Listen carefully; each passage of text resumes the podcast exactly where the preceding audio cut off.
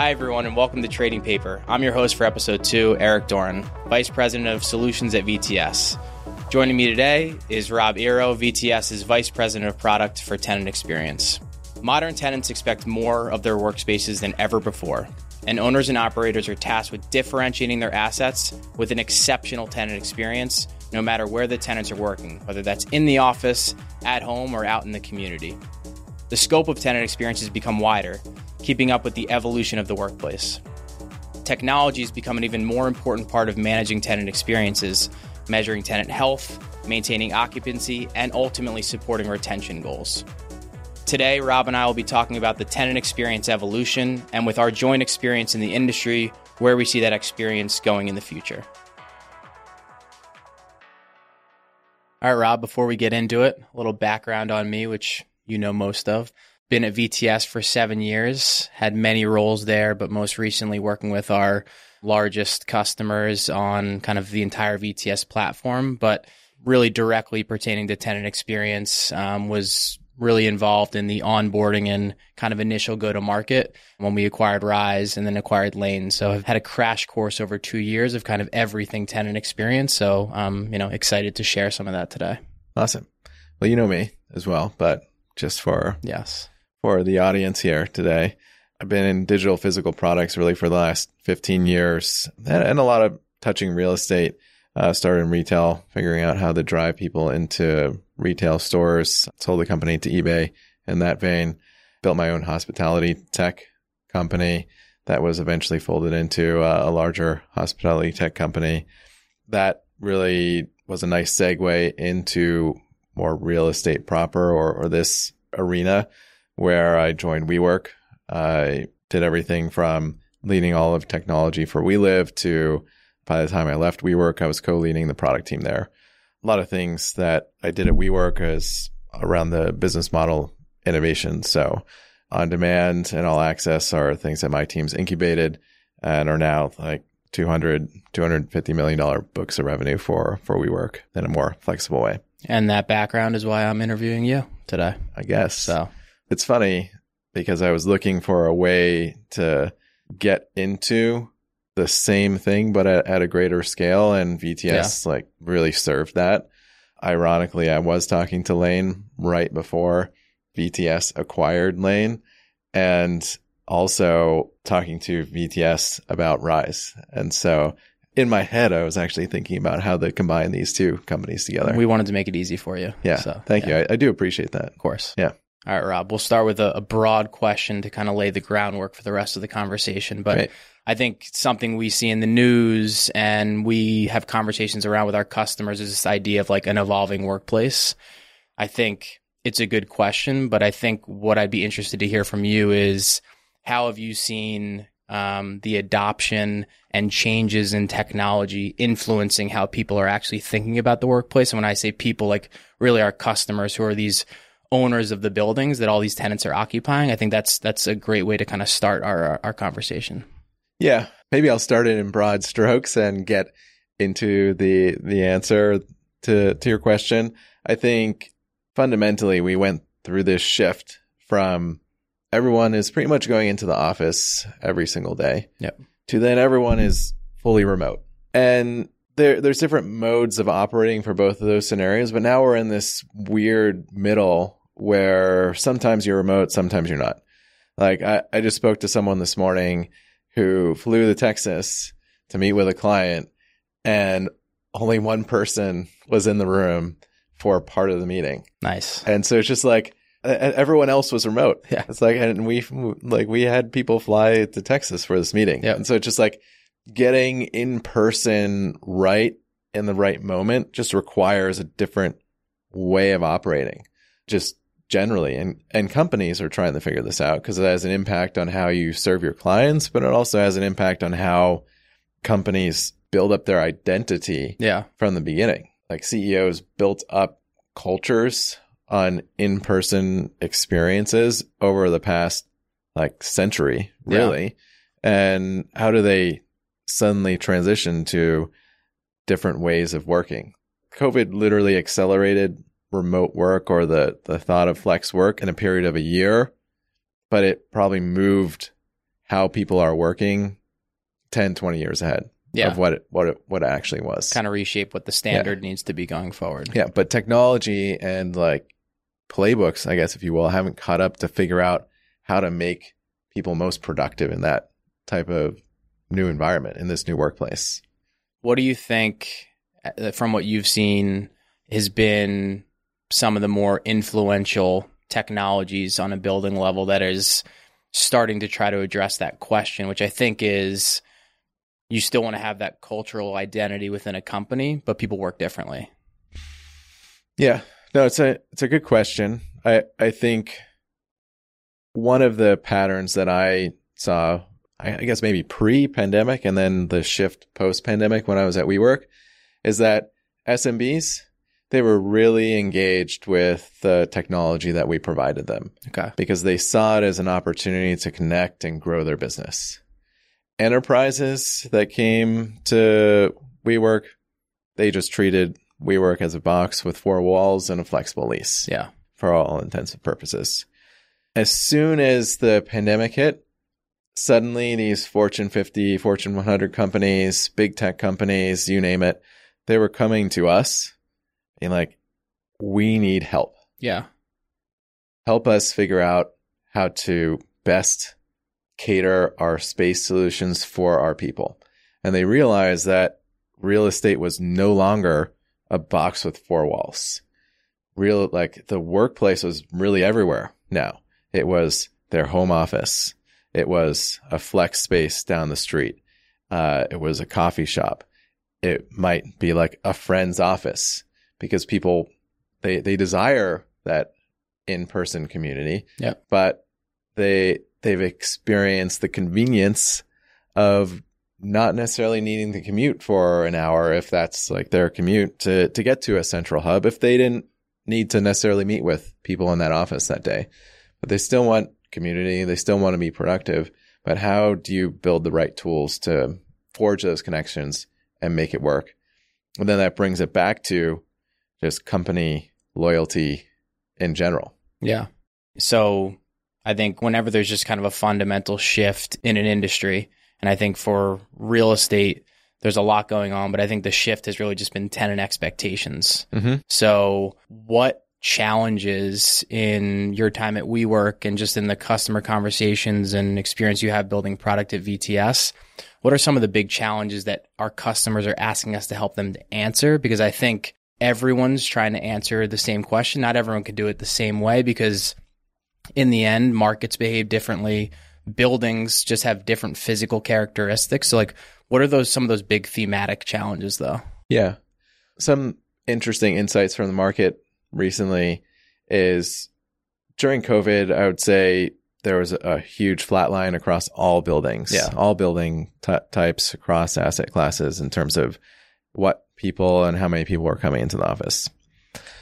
Recently, there's been a huge spike in trophy assets and basically highly amenitized assets because companies are going to these buildings because they feel like they're able to get more for their tenants as a as a hook to bring them back into the office and start developing that community. Like outside of the physical lease that they're outside signing. yeah. Outside of the physical lease. So again it goes back to it's not just the suite that people are coming into the office every day for but it's everything around that suite Yeah. and so it's it's easy for trophy assets to attract that but i i think the question that we're getting a lot now is if for you know normal class a or class b assets how how do they virtually amenitize in a way to at least claw some of that back or be able to feel more like a uh, an amenitized building even if even if they don't happen to be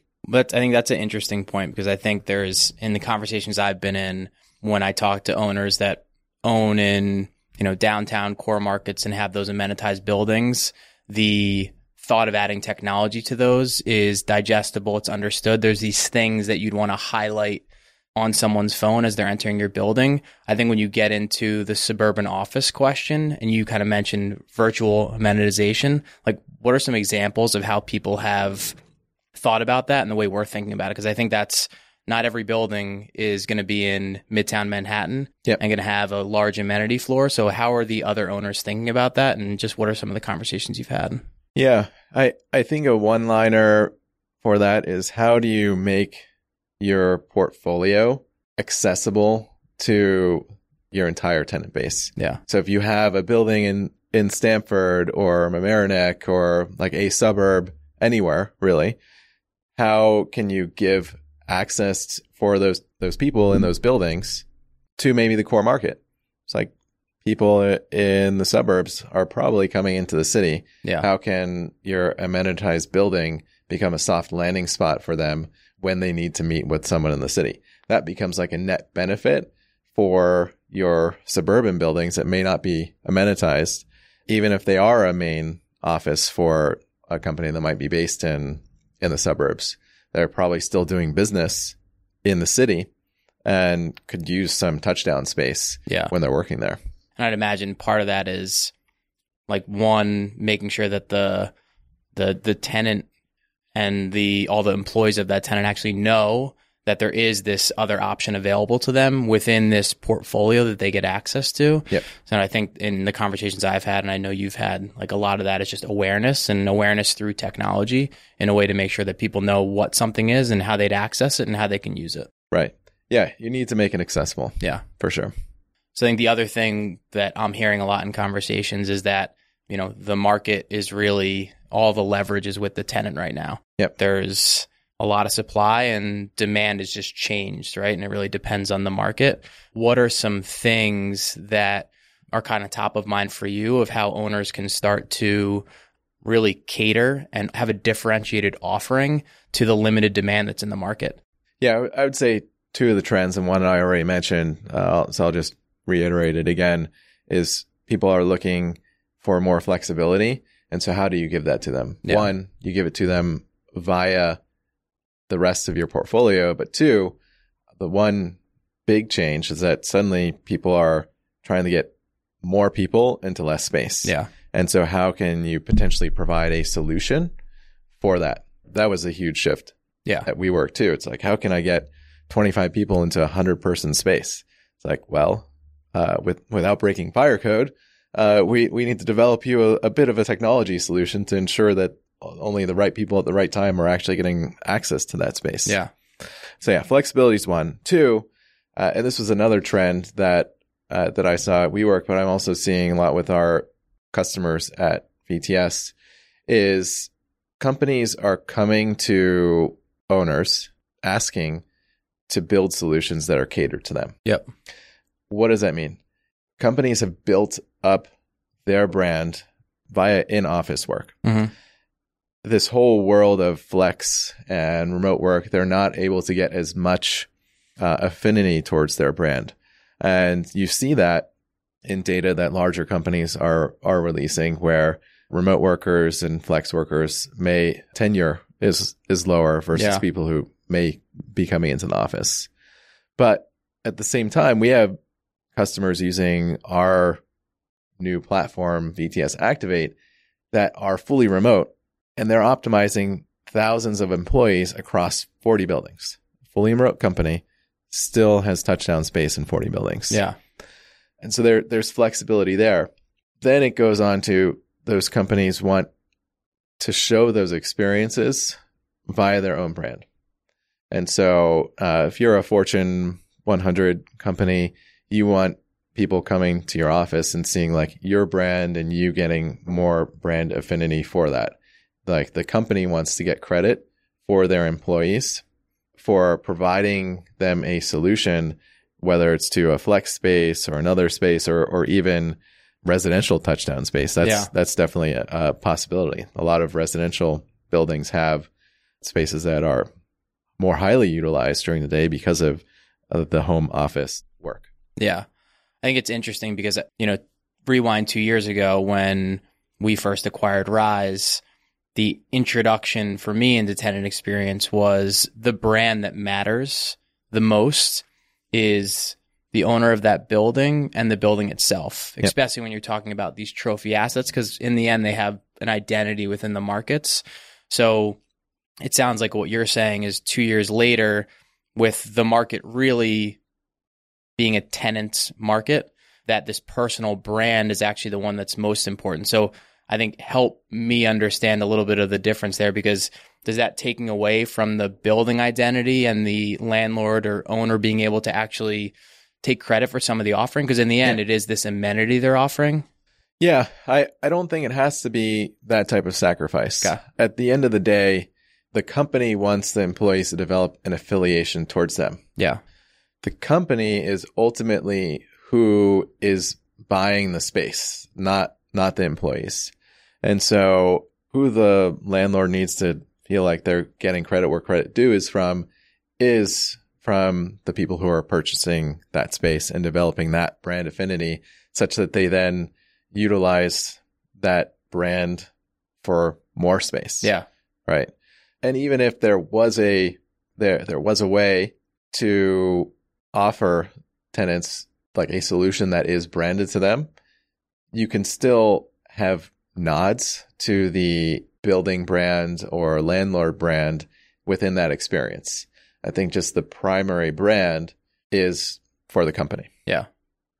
So I think you mentioned our new tenant experience offering, VTS Activate. In both of our intros, we discussed kind of the path of how we got here with two acquisitions in the space that is really four main players. So just, you know, with Activate and some of the branding you're talking about, like really what else what else within Activate and what we're delivering is really creating this differentiated experience that in my mind and the conversations I'm having gives owners the ability to give these custom user journeys within their building that in the end they're partnering with the executive teams at their tenants to bring people back to the office and make it a place that's sticky and repeatable to come back to. Yeah, well, that, that's a good question. It is the the only product on the market that can combine what is in the building with what is in the suite, and so you can actually deliver a solution branded to a tenant and still have things like your work orders for the building, your visitor management for the building, base building access for the building, uh, events for the building show up in that tenant branded app. But one of the big power dynamics of combining that is that when the tenants are then adding their own content and own flavors to that, that can add more of a draw. Taking it back to uh, what I mentioned about trying to get 25 people Yeah. into a 100 person space, it's like that's such a normal paradigm now that before you're coming into the space, you are booking a hot desk. Yep. Now, while you're booking that hot desk, if it's just a regular suite app, that's probably it. But if it's the VTS Activate app that pulls in information from your building as you're booking that hot desk, uh, maybe you're seeing that there is a lunchtime yoga there at the building today.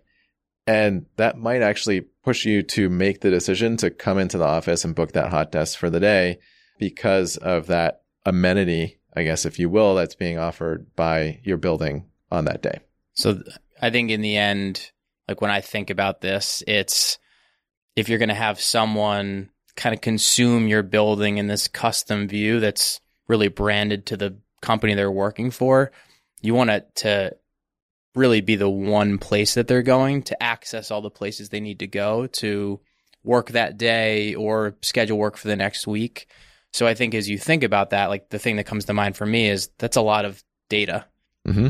And if number one is how do we capture demand in the market, number two question that we're question conversations we're having with customers is how do we use our data more effectively to make decisions? And that could be portfolio level decisions. I think in the conversation we're having, it's really building level deci- decisions. So like, how are you and the team thinking about delivering that data back to to our customers? Yeah, that hits on one of the other key points that we're delivering as part of this new VTS Activate product is that aside from the engagement standpoint, we are also offering native visitor management work orders solutions such that you can have that data first party to analyze alongside all other data. And so what's important in this market really is retention. Yeah. So it's like you're thinking about demand, but you also need to be thinking about retention. And so Defend your occupancy. Exactly. So it's it's like if demand is low, you need to save what you have. Yep. And I think that's why a lot of programs are being developed around getting people into the office because if if people aren't actually engaged in the building, why why would they stay? Yeah. But but we've had customers use our data from our platform time and time again to prove to their tenants that how they are actually using the building. Yeah. And I would say data data probably comes in two different ways. There's leading indicators that maybe a customer might be leaving. Yeah. Uh, and then there's ammo for you to bring to the conversation to say, hey, you don't actually realize how much your people at your company are getting benefit from what we are providing. Yeah. And so leading indicators may be things more like sentiment and occupancy. Ammunition might be more things like how much people are utilizing conference rooms within maybe a shared amenity space, uh, how many of their employees are attending events, uh, how satisfied their employees are with with said events within the building. And so all these things can turn the page when you're having a conversation with the purchaser, whether it's the head of real estate at a company or, or what have you, to change their mind. It's interesting too because the, there's the tenant view of the data, which is these conversations about renewals and keeping the strategic tenants you want in the building. On the flip side, as I as I listen to you talk through some of those things, in a budget constrained environment, every dollar you spend, you want to ROI on that, whether it's the one equals two or whatever you need to get. So when you're thinking about programming and spending money within a building, whether it be some capex expense or just an event budget, I think the thing that's I think interesting to me, and I know some customers have talked about, is this idea of what is the return on the investment we're getting, and it might not have to be an ROI in dollars return, but is there a sentiment return? Because sentiment's a hard thing to capture. Yeah, sentiment is a is a big one for sure, and we're in the lab right now, Yeah. I guess if you will, uh, crunching a lot of numbers to come to basically combine everything that I mentioned plus general surveying data to give a broader sentiment score, such that you can even have better leading indicators on that over time. And so, yeah, stay stay tuned on that one. I think if you guys crack that code, there will be a lot of excited people. Yeah, for sure. Rob, it's always a pleasure chatting with you. I think we'll stay tuned to see what what else is in store from the evolving landscape that is tenant experience. So appreciate the time. Yeah, no, it's fun. Appreciate the conversation. Great questions. It's like you you've been around the industry a while. You knew how to ask, ask the, some slingers. I, I, I tried my best. You made it easy. this wraps up the second episode of Trading Paper. Thanks for joining us. Um, you can find any additional information, um, our social media website in the description below. Thank you.